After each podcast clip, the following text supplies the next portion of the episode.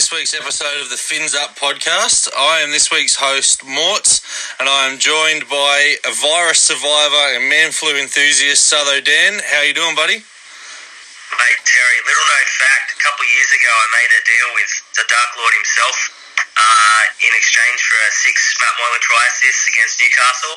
Yeah. Um, and, and the bloke's come back in the form of this virus and he wants my soul. But otherwise, quite good. How about yourself? You sound horrible. That's just my normal voice, mate. Like you sound really bad. Like yeah, we, we apologise to everyone for the uh, delay last night, but uh, yeah, Dan was on on death row, and um, you can actually hear it now. So um, everything's gone all right for me this week, Dan. Uh, Well, you know, I'm, That's good, mate. I'm a lot better than you. Yeah, that's right, man. I'll be back to my normal annoying self tomorrow. Don't worry about it. You've been uh, look. To be fair, your Twitter persona has not changed, and I give you that one hundred percent.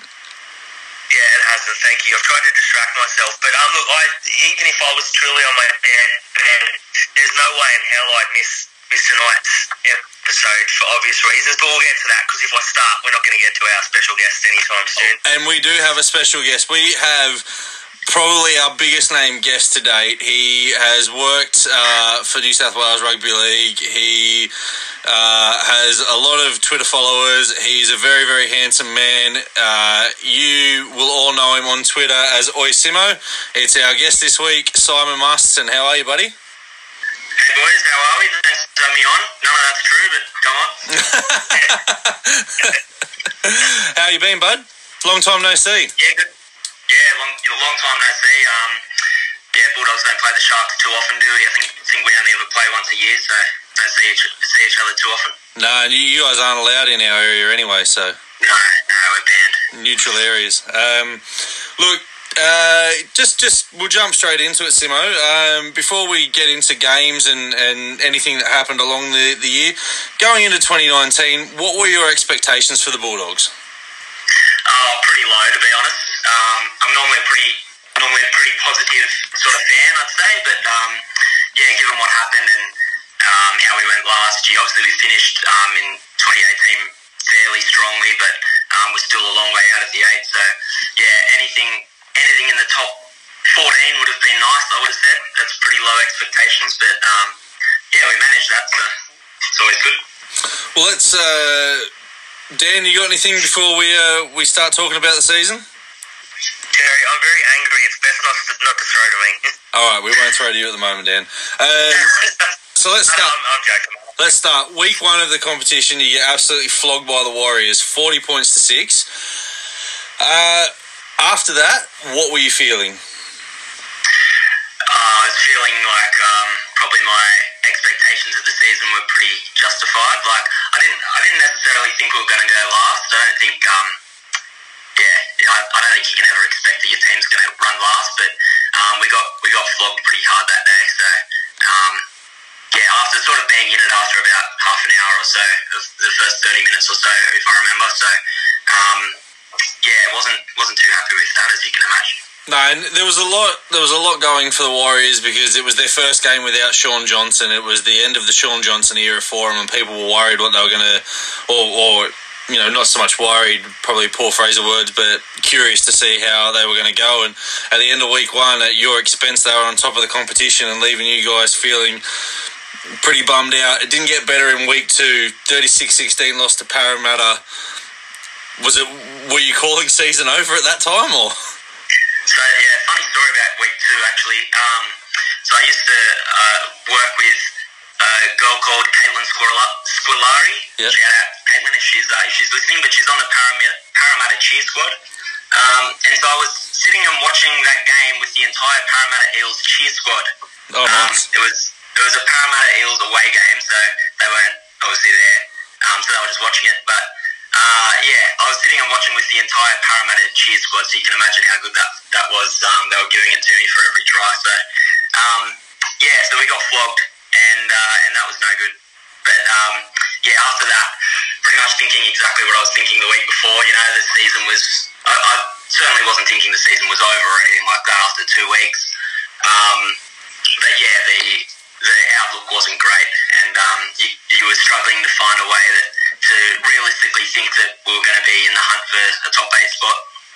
Yeah, right. That's that's you know a lot of people said for this season for you guys. Obviously, there was the salary cap drama and players leaving, players you know uh, going overseas, uh, whatever happened there. But it was more about you know people said it was going to be tough times for the dogs and finding out the players who wanted to play for the club and who were good enough to play for the club. And then you bounce back and you beat my favourite whipping boys, the Tigers, in week three, 22 points to eight starting to show some signs, or was it just patching up the wounds? No, that was um, that was really really good. That was probably my, my favourite game of the year, to be honest. Um, even with that run of form that we had at the end, I think that was probably our um, yeah our most exciting and probably our most complete performance. Um, the highlight was when I think Nick Meaney set up a try for I can't even remember who scored. It might have been Reimis Smith. Um, but Nick Meaney broke through the field um, off a kick return, and he was one guy who I was particularly excited about this year. So um, took a couple of games that finally showed a really good sign in that game. Um, and yeah, I think from there, like it pretty much flipped after. I mean, it had only been three games still, but my, my outlook on the season flipped, and I thought, you know what, like we might at least upset some some teams. Tigers were going pretty well at that point as well. I think I was, it was only two weeks in, but they were um, coming first. So um, so yeah, that was a that was a great upset win. Yeah, nice. What you got for us, Dan? Hey, jumping forward a little bit, um, I have a feeling I might be stealing Terry's thunder here. But Rhyse Martin, I went back and had a listen to some of our former podcasts, and we both thought I said he was my favourite Dogs player, and Terry Terry was actually positive for once about the Bulldogs, which is crazy. Um, what do you think about his his release? Uh, it was confusing. I mean, they must I just think there must be a good reason for it, and a, lot of Bulldogs fans who are probably closer to the team than I am say that you know there's a good reason for it, whatever that is, whether it's attitude or if you just don't want to play for the club, or um, it must be hard on a player as well when you're at a club which you know isn't a really a realistic chance of winning a comp. Um, must be hard to turn up to training every day, but yeah, for whatever reason, he decided to move on he um, he's a great player, and I think he'll be back in the NRL one day, but uh, probably not at the Bulldogs. I'd say. Yeah. Another club will snap him up. Um, I found the Rhyse Martin situation so confusing because he was linked. I think he was linked with the Dragons. He was linked, I'm pretty sure, with the Raiders, and then he ended up at the Rhinos. So I wasn't like I was. I was happy because the Rhinos are my English team, but I wasn't sure. If, Oh yeah, brilliant. Well, we can chat off here about that. Um, I wasn't sure if it was a case of the Bulldogs not wanting to release him to a rival, or if he actually wanted to go to the UK. But he seems pretty settled over there. He had he had a pretty good season, and he was a part of like the Rhinos were really crap this year, but he was a part of their resurgence towards the end. So um, they're going to have a pretty good pack next year with. Um, Trent Merrin coming back, him and Matt Prior looks like he's on his way there as well. So yeah, yeah. I um, I don't know whether it was a club's decision to let him go to the Rhino, like to not let him go to another NRL club, so he would go over to the Super League. But if so, then I think that was a good move. But I was very happy that he went to yeah. the Super League because I would have been really cut off if he went to another club and started performing really well, which he was at the back end of last year as well. Especially if he goes to a club that you really hate and does well. Yes. Yeah. Yeah, yeah. Um, Look, which is stuff. Yeah, I'm, I'm going to put a damper on this for you. So we've talked about the first three rounds. After round ten, you find yourself three wins and seven losses. Were there any positive signs that came out of that, or was it just a whole lot of soul searching? No, a whole lot of soul searching. It was just um, we our, our season and our chance of making the eight finished pretty quickly, like pretty much as quick as it can finish. Mm-hmm. So I think from that from that point it was, or maybe not from that point, maybe a couple of weeks after that, uh, there wasn't much hope of us making the eight. So it was just a little bit less pressure and just trying to get the best out of our guys, um, which we obviously will get to. But I think we, we did that. But once again, we did it when there wasn't really a Look, who knows what you make of that? It's going to get worse for you because after 13 rounds, you found yourself three and 10. After 15 rounds, you found yourself 4 and 11. Now, that win was against the Sharks, and I know Dan wants to take over from here. So, Dan, what do you got for uh, us? Yeah. But before we get into it, because again, I'm not going to stop So I, I actually did the review for Zero Tackle the other day for the Bulldogs, and your um, season turned around a week after DWZ signed. Yeah. Uh, after we Xerri absolutely burned him and ended his career and ended Penrith in the same couple of minutes, which is fantastic. Um, so the positive before the negative. All right, I'm going to ask you real quick. Did you think you were any chance of beating the Sharks on that day? No. Well, either did we. So we were talking up a huge game, joking about Xerri's eight tries, etc., etc. We, I actually, I actually went back and listened to the podcast today that we did just before this game, and both Dan and I picked us to beat you by thirty points, and we weren't even Yeah. taking the piss. Yeah, I, I, yeah, I've got a mate who was saying the same, but yeah. Was that Josh? No, uh, do you guys know Ryan Selvage? He used to work at Cronulla. Oh yeah, he's on, he's on Twitter a Yeah. bit. Yeah, Yeah, yeah, he said the same thing. yeah. So shout out Riser if you're listening. I had to I had to rewatch this during the week, and I it's it's worse now than it was at the time. Shaun Johnson's worst game in his in the career. I dare say the Sharks' worst game since the bloody peptide days, 2014. We, you know, everyone everyone knows the story. Jack Williams gets the ball, stops running 15 metres out, falls over like a dope, takes a tackle. Shaun Johnson gets it, sees there's a six on two overlap, goes uh, to the left, so he goes right, almost gets tackled, throws it to Chad. This is where it really gets bad. Five on two overlap. Chad does anything except kick the ball. We score the try. We beat you guys. We can have the Twitter afternoon to ourselves. And he kicks the ball to your slowest, most offside forward in the world. What what do you make of it before I tell you what I made of it? Well, um, looking back on the season, that was like it was one of our biggest upsets, but it was far from our best game. Like, it, and the the reason I say that is because I, it was pretty clear the entire game that um, it was probably the I assume you'd agree probably the Sharks' worst game of the year. Um, Up there. but yeah, at least up there. But um, yeah, we we didn't deserve to win it. So I think I think you guys really gave it away. So n- nothing against you guys, but um, I don't know if we, you we didn't we didn't outplay you guys. We just I don't know ended up having more points at the end. It was was pretty scrappy. you didn't have Chad Townsend the difference. I don't know if you can see the huge cracks here at the top of my phone, but this is Chad motherfucking Townsend's doing right here. I've never been angry to lose like I was that day, just because we were talking so much shit. And I Yeah, launched it so much the wall, I was expecting it to break, and it didn't, thank God. But Chad, you owe me a new phone. Um, I was too confident. And go back to the Warriors. Um, I just on that game there, the first half by Kieran Foran was prime Kieran Foran.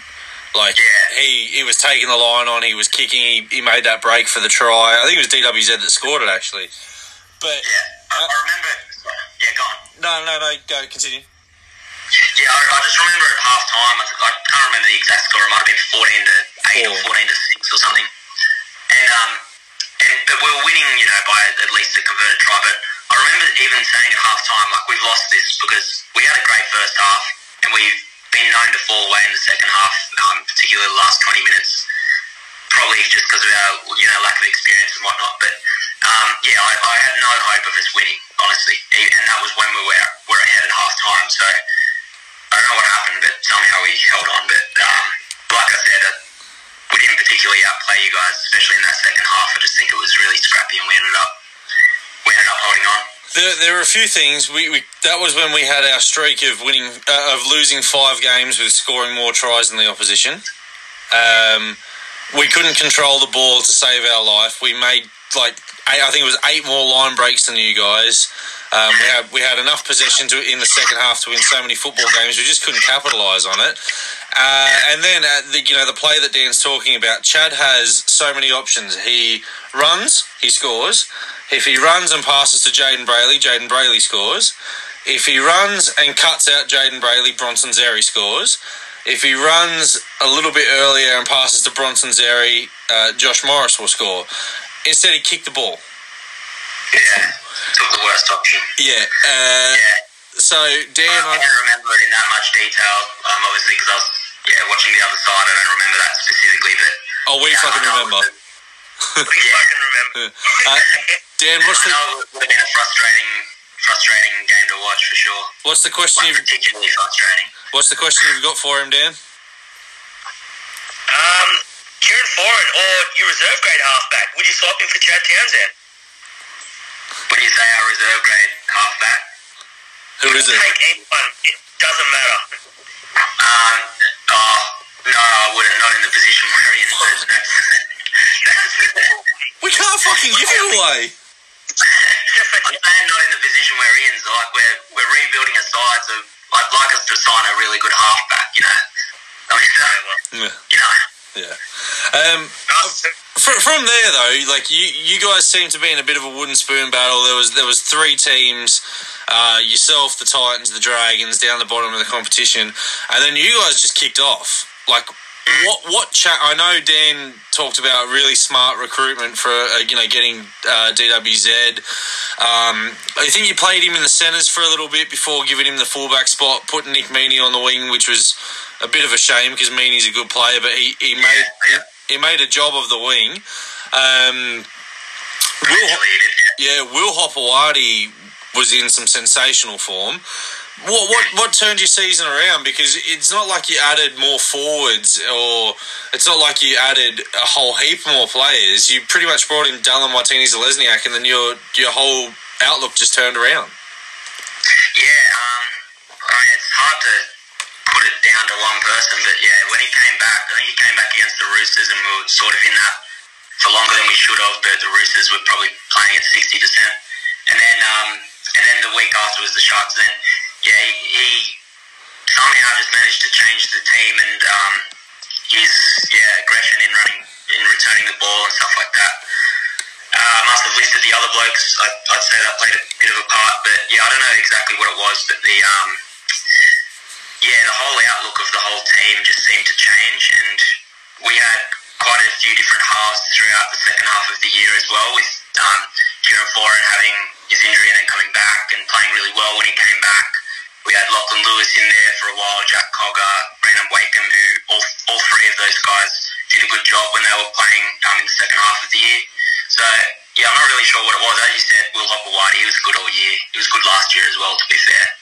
Um, the, the yeah, I, yeah, there wasn't a standout single reason that I think it turned around, but for some reason they just maybe it was the lack of pressure and the fact that we weren't going to make the eight realistically. Um, maybe they just had backs against the wall and just went for it, but somehow it happened to work. It, it It is. worked a lot more than it should. Like I thought we'd upset a couple of teams here and there, but we upset like four or five in a row, and yeah, went really well. It's and it's not as if like I mean, assigning a certain player in a position of need can change the team around, but it's not as if you went out and got like a world class player. DWZ is a class player. He plays for New Zealand. He's captain New Zealand, but you know, in, in the ranks of where would you have him in rugby league players, you probably wouldn't even have him in your top fifty. But what he did essentially for your team when he came in at fullback, and as you said, he just brought that new attitude, that new aggression, um, and you, you even had a look like he would make these charging kick returns back, and he would make it easy for your forwards.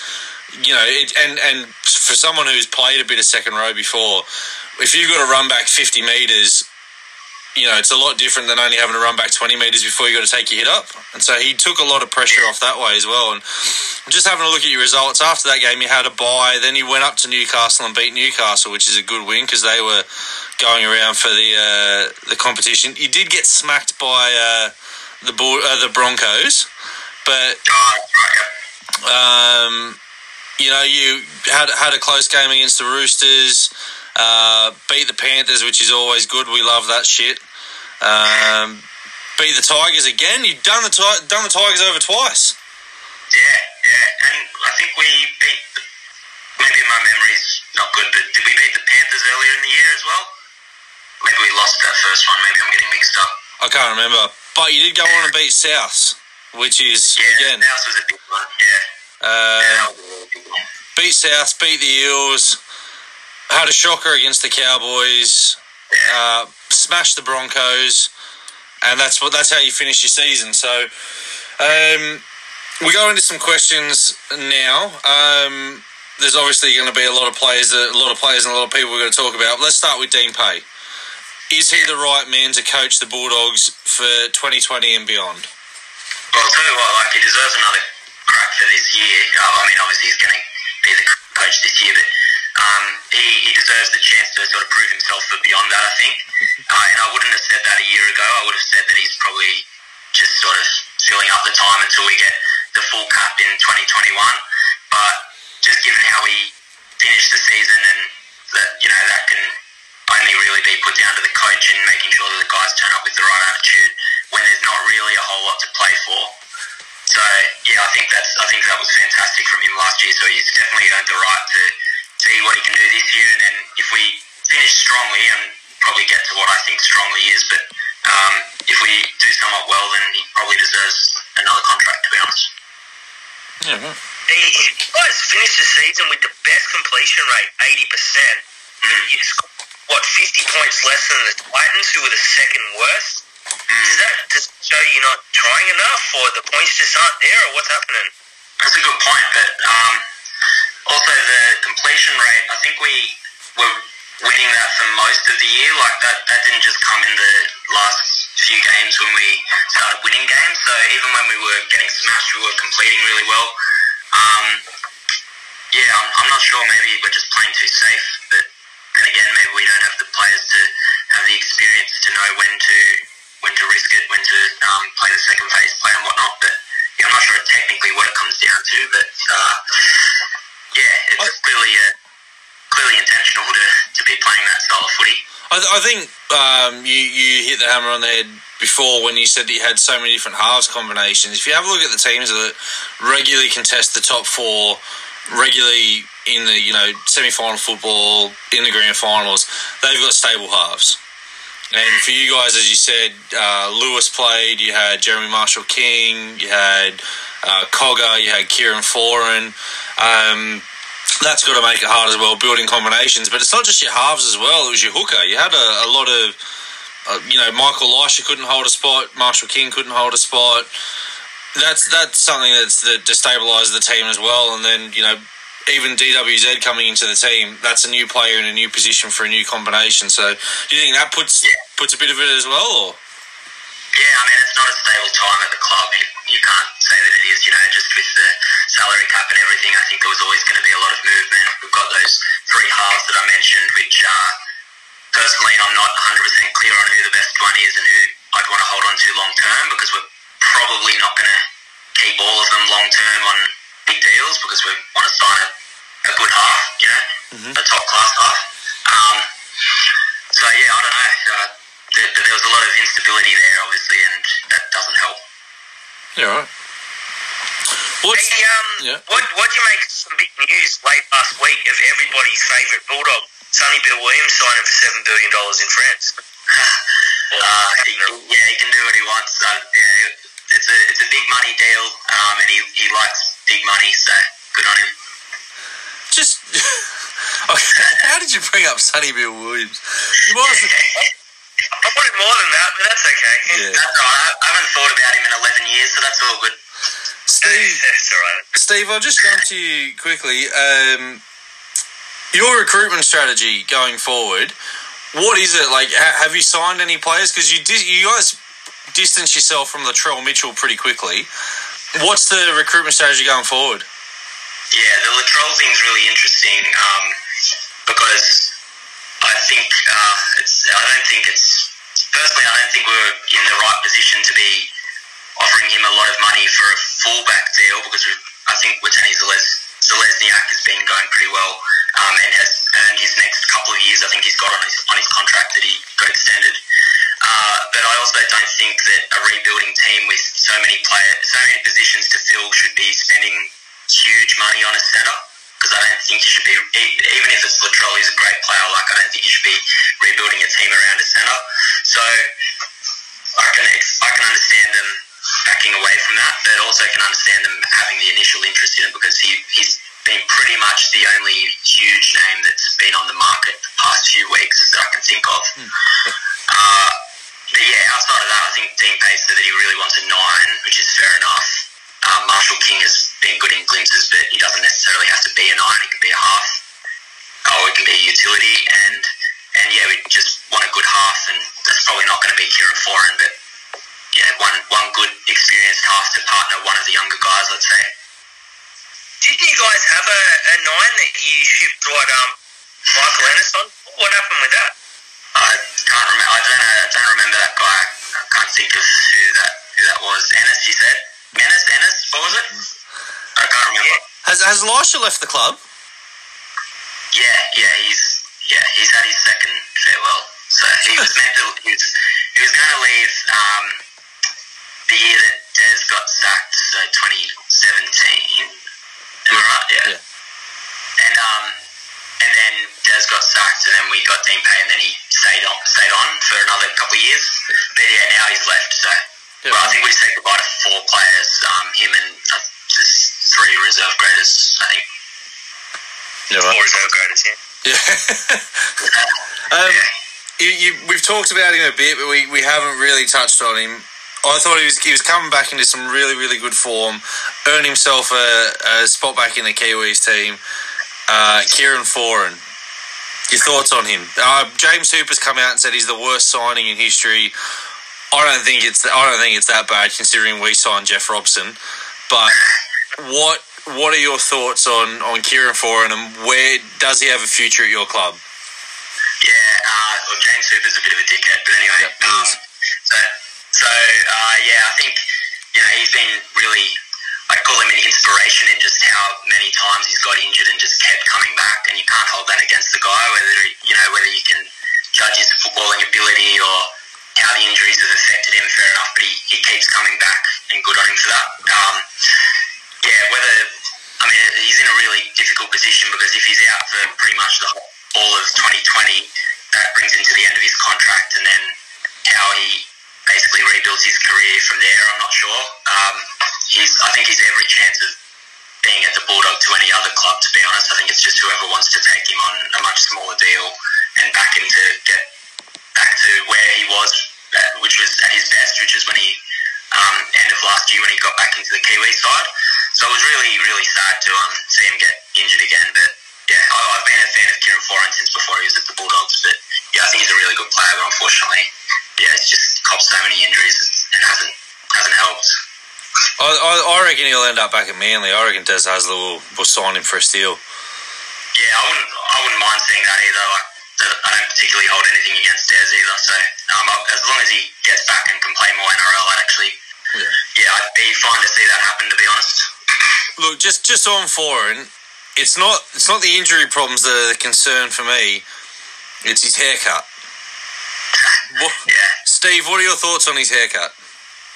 Well, you're saying this like I, I'm not in a great position to judge. I don't think um, that I've got, but yeah, uh, yeah, it's pretty horrendous. Yeah. I mean, I don't know. Some people love it. Uh, it's not for me, I guess. I had long hair uh, this year. I never tied it up the top though. I wasn't a nonce. I wasn't a fanny. Yeah, tied, yeah, yeah. tied it like a yeah legend. argue. Yeah. What, what do you got for us, Dan? Go. They're probably stealing again. We got to talk before we go live, Morts. Uh, Josh Jackson was linked with a move away from the club, which I thought was pretty ludicrous at the time, being the heart and soul of your pack. What what do you make of it? And are you glad he stuck around, or would you have driven him to Cronulla? Or When when was that that he was linked?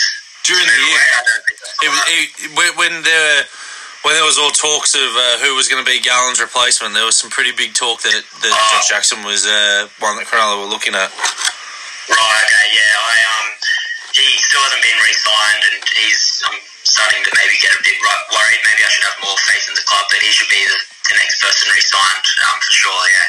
He I said I said at the start of this year, um, or the end of last year, that if there was three guys that we should definitely re-sign before before um, rebuilding our team for 2021, it was Jackson, Hopoate, and probably sounds weird, but um, I thought Reimis Smith as well had done a lot to earn his spot as a winger, and an NRL standard winger. So um, those are the three guys. But yeah, I think yeah, definitely we need to hold on to Josh Jackson. I won't won't be too happy if he goes. Yeah, no, look, he's he's he's kind of an kind of an enigma. Like I used, I used to rate him really highly, and then he just sort of stagnated. And then this year, it's like he's just bumped himself up again. He he ended the he ended the year really well, and he was really aggressive. Some of, some of my criticisms on him was he, he used to run like a nonce, but he was Yeah. running hard and he was hitting hard at the end as well. And he really took. I remember the Rabbitohs game where you beat him. He took it to that Rabbitohs pack. Yeah, I think the um, the first half of the year probably wasn't his strongest, and probably last year as well for a lot of last year. But um, but when you you know when you're rebuilding a club, you can't just get rid of every player. You need to hold on to some of the stuff that holds the club together. And I think firstly he's our captain, but um, you know secondly he's been there for so many years. He's one guy that I just don't think we can afford to lose. And I, and I would have said the same thing about David Klemmer last year as well before he went. But unfortunately we lost him, so we just we can't afford to lose Josh Jackson. I don't think. It was the next name on my list we were going to get to. Yeah, right. Yeah. So, uh, talk to us through the Klemmer situation because at the end of 2018, he pretty much turned around and said he wasn't happy at the club. He needed to be playing finals football, and then he went and signed for Newcastle. So, what? What? Talk, talk us through what happened with Klemmer and what are Dogs fans' thoughts on the situation and thoughts on Klemmer now? I don't know what actually happened. Um, you know, he said he it was for his family and stuff. Uh, there's always like reasons that they say, and you can either believe it or not. Uh, personally, I think he actually, you know, I think he's always loved the club. Like he's grown up in the area and been a Bulldogs fan growing up and stuff like that. But yeah, um, most fans I'd say are pretty filthy at him and probably view him in the same light that we view Sonny Bill um, and whoever else has left the club. But um, personally, I don't hold anything against him, but it's, it's a huge shame. Like, I wish we could have kept him. And we ended up getting Dylan Napa like in his place, but I, I'd rather have David Klemmer, if I'm perfectly honest. Yeah, David Klemmer can't shadow box though. No, no, he can't. Well, who knows? We haven't seen it on camera, but no, he's. uh, You know, I've met David Klemmer a few times. He's, he's a good guy. Like I, I wouldn't say anything bad against him. He's um, yeah, he's a good bloke. But Of course, you wouldn't say anything bad against him. He'd fucking kill you. hey, um, what, a, what about the Morris twins? Were you happy to see them go? They both had pretty pretty decent seasons. No, no. They, thing is, it's all been highlighted because they've gone to two other two other clubs who are you know relatively successful clubs, or the Roosters a very successful club.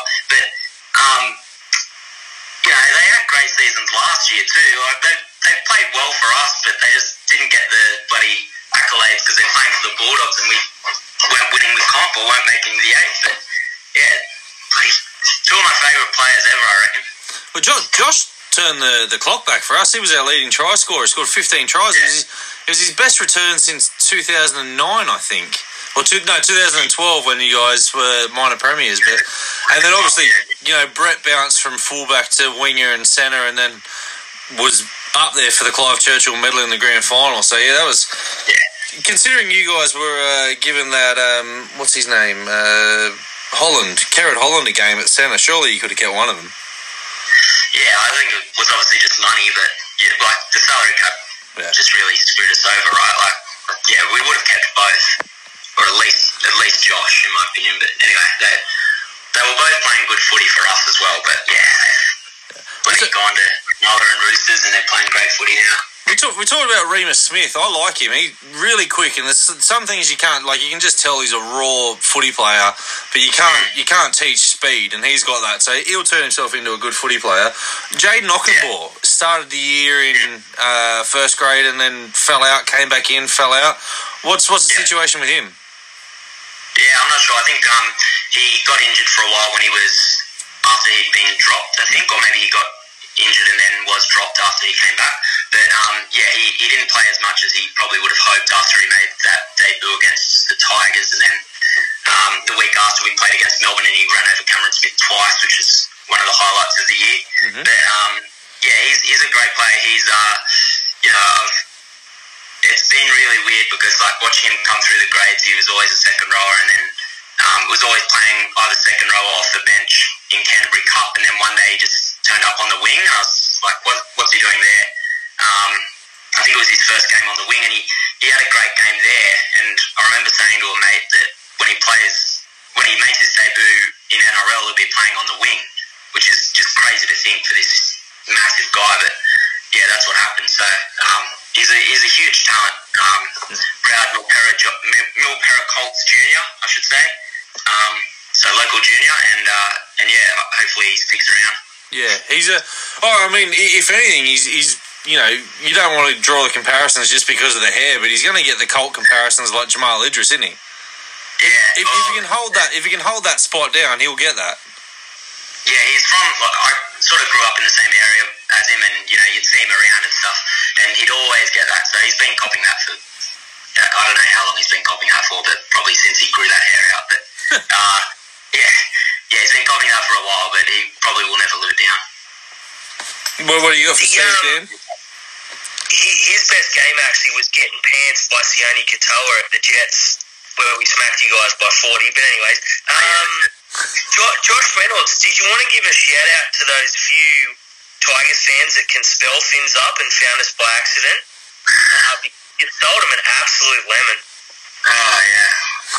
I, I like. I bloody love Josh Reynolds as well. Like I can't.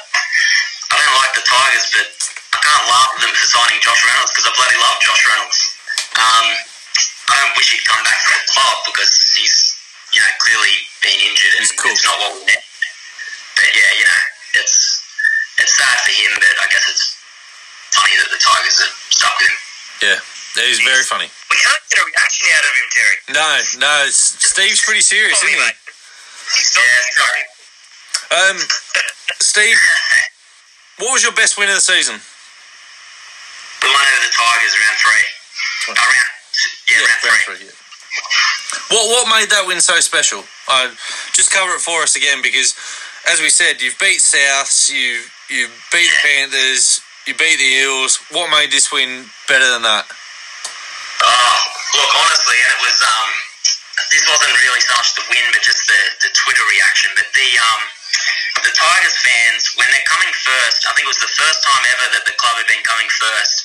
It was two weeks into the into the season, uh, and then and, you know we're coming last after two weeks into the season, and then we beat them. Oh, it was it was bloody great. I was um, I watched it on delay. I didn't didn't get to get to that game, so I had to watch it about six hours after it happened. I hadn't seen the score or anything. I'm in a hotel room by myself and just watching it on, on Foxtel Go, and uh, and I was cheering, I was dancing around the room. It was the best, yeah, it was the best moment of the season for me. Okay, no, that's fair. Um, let's let's bring some pain back. What was the worst loss of the season for you? Oh, there's a few. Um, maybe the oh, maybe the Cowboys lost at the end just because like there was that tiny glimmer of hope that we could actually make the eight if all the other results fell our way. And once we lost that, um, we were out. But we wouldn't have made the eight anyway, as it turns out. But yeah, I don't know. There was a, there was a few. Yeah, that, that, to shut them. that, that Cowboys one was really frustrating as a neutral, not only for tipping and betting purposes, but to see the, the list of, and we named it, the list of teams that you beat and the list of teams that you were competing against. And Yeah. you know you were right up against uh, against the Roosters in, in that run as well, and then you go up to Townsville and you, you you put in an absolute shocker. And I guess it kind of shows like just where where you guys because you weren't the worst team in the competition on paper. You weren't the worst team in the competition, but uh, even though I picked you for the wooden spoon, um, Yeah.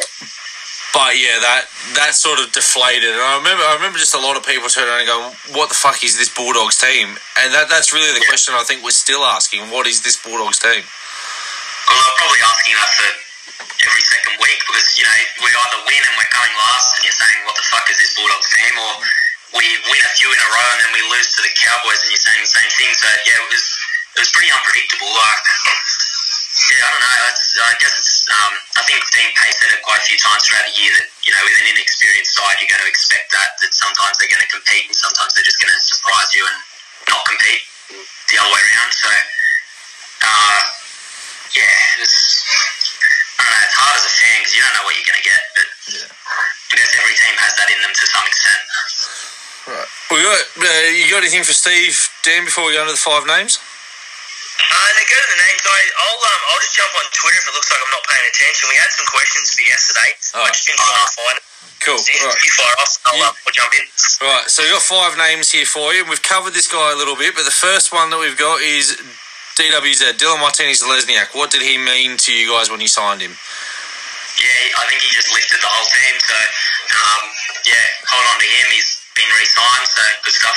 Right, we got another another player that you recruited. and I'm, I'm keeping the hyphenated names in here, but Corey Harawira-Naera, he was diabolical at Penrith. Turned up to you guys. I, I I thought he played really, really well. Um, what were your thoughts on him? Yeah, it was pretty much um, what I expected he could. Like, he, he started his career pretty well at Penrith, and then I think his second year wasn't that good. But, yeah, he came to us and he was really good again. So, hopefully he continues it into next year. But, yeah, he was great. He had, he had. I I know he got dropped. He was in New South Wales Cup for a bit, and then he was sort of in between starting and on the bench. What's your position for him? Where is he a starter or is he a bench player? Is he an impact player? What is he? Yeah, I think he's a starter, but there was there was also a lot of confusing um, like team changes throughout the year, which you know only led to a lot of fans saying Dean Pay should be sacked and whatnot. But so so many changes where uh, you know guys who were going really well got dropped, or guys who weren't doing that well in reserve grade somehow came into the first grade side. Um, yeah, it happened quite a bit, and then once we started to win a couple of games, I think obviously the team pretty much stayed the same All right, where possible. I'm going to keep the hyphenated name train going here. Why not? Jeremy Marshall King. What's his best position at the club? Uh, it depends if we've got a nine or not. If we have a, yeah, his, his best position is probably halfback if we have a classy nine. Uh, half, in the halves, I mean. Probably five eight. Right. Okay. Uh, number four, talking about halves, this is a guy who I think has got a pretty big future ahead of him just because he can kick a ball so fucking well. Uh, Lachlan Lewis. As in what, he, what his best position is, or No, I just- just- What are your thoughts on him going forward? Uh, yeah, so it's, I think it's a three-way battle between him, uh, Jack Cogger, and Brandon Wakeham to who can be part of our side in 2021 because I think we'll definitely definitely should be aiming to sign a classy halfback or five eighth. Um, but yeah, depending on who depending on who we get will influence which one we keep and depending on how well they go. But he's gone really well. He, he started the season pretty poorly, but uh, he came good when he came back out of reserve grade. Um, and yeah, led us on, on that streak, which is awesome to see. And the last name on here, just what, what does he mean to the club to you? I got Will Hopoate. Yeah, he's like all heart. Hey, he's just um, he's always always there. Uh, right when you think he's going to let in a try, he's just yeah, he's, his goal line defense is great. So He's got he's got the best hands in the NRL as well. Like just in terms of catch and pass, he, he, his hands just never let anyone down. yeah, that's true. It's probably an underrated aspect of his game, I guess. But yeah, I think uh, he he had that awful awful game for the Blues in 2015 when we got thrashed by Queensland. Um, if not for that, then who knows? Maybe some every so often he'd be raised in Origin discussions. Maybe I'm getting ahead of myself there, but um, but I think that game, like he'll never be picked again. But yeah, that's if not for that game, who knows? You know, changed his career. All right. Uh, before before we uh, start wrapping this up, Dan, what are the Twitter questions we got for Steve? All right, so RCB sent three, and then I'll then I'll hit you with the last one. Um, so he asked, "What is the most important part of bulldoggedness? Passion or fight?" The most important part is passion. That's a hard, that's a weird question, but yeah, I'd say I'd say passion.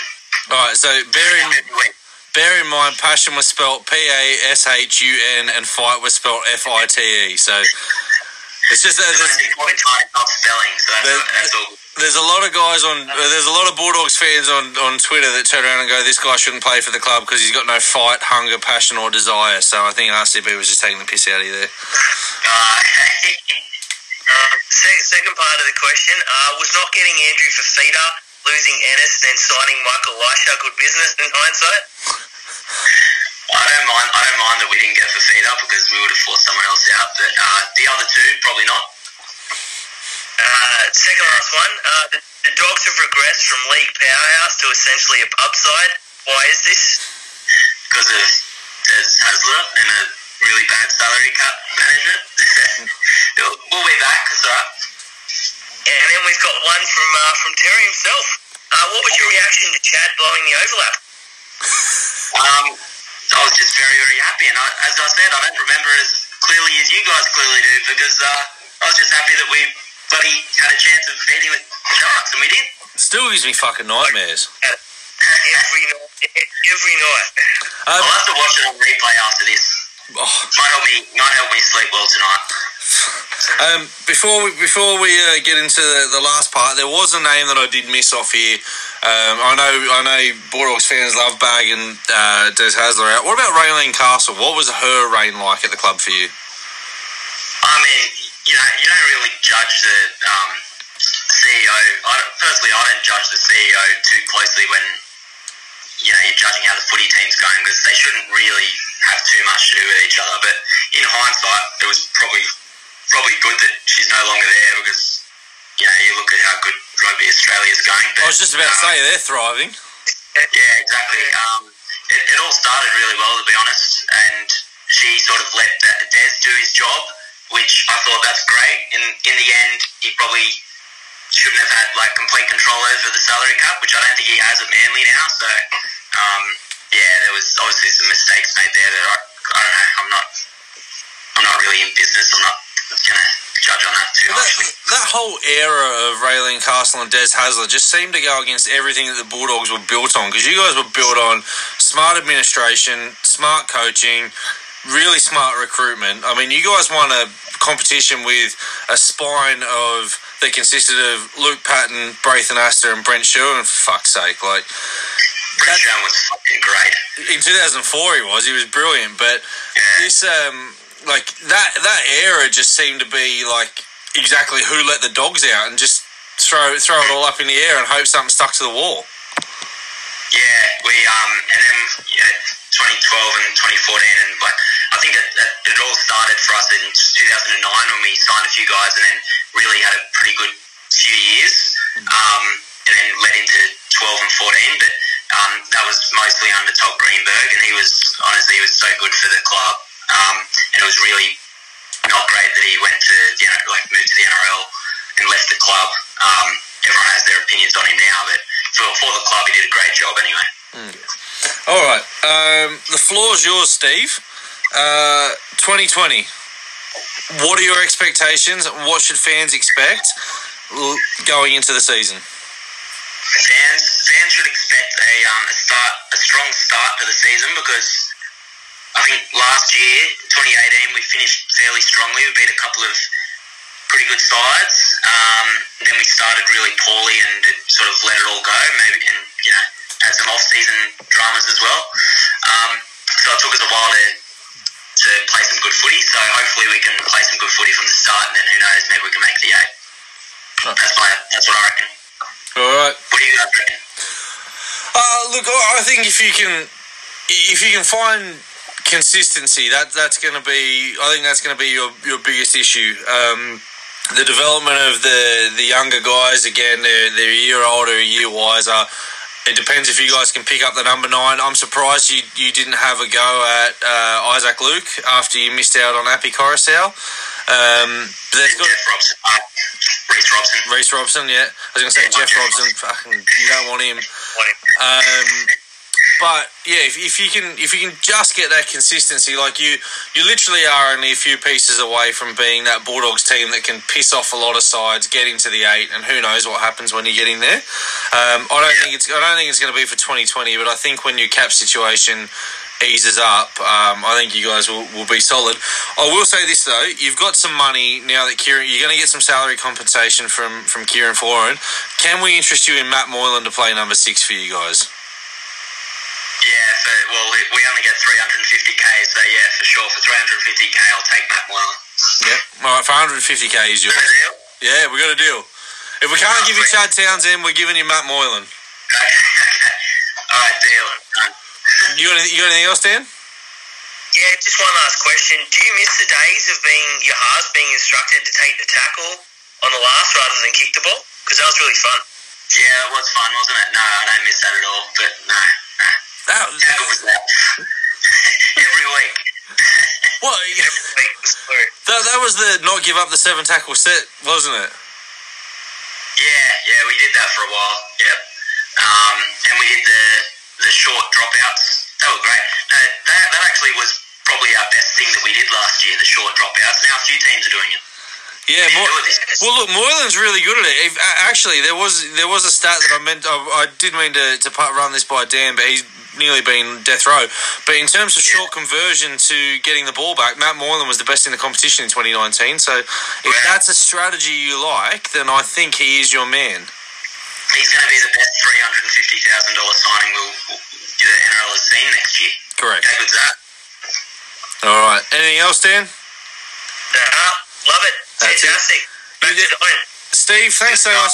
Thanks so much for your time, mate. We understand that uh, you have a life, but giving us giving us up uh, an hour of your time is uh, is our pleasure. I don't really have a life, mate. There was no dramas at all. Um, thanks for having me, boys. Have, have you got anything, Have you got anything you want to plug before we go? A plug? Oh yeah, just follow at Oisimo um, for some great content. Uh, yeah, don't tweet too often, but give us a follow. Perfect. Cheers, Steve. Fantastic. Thanks, mate.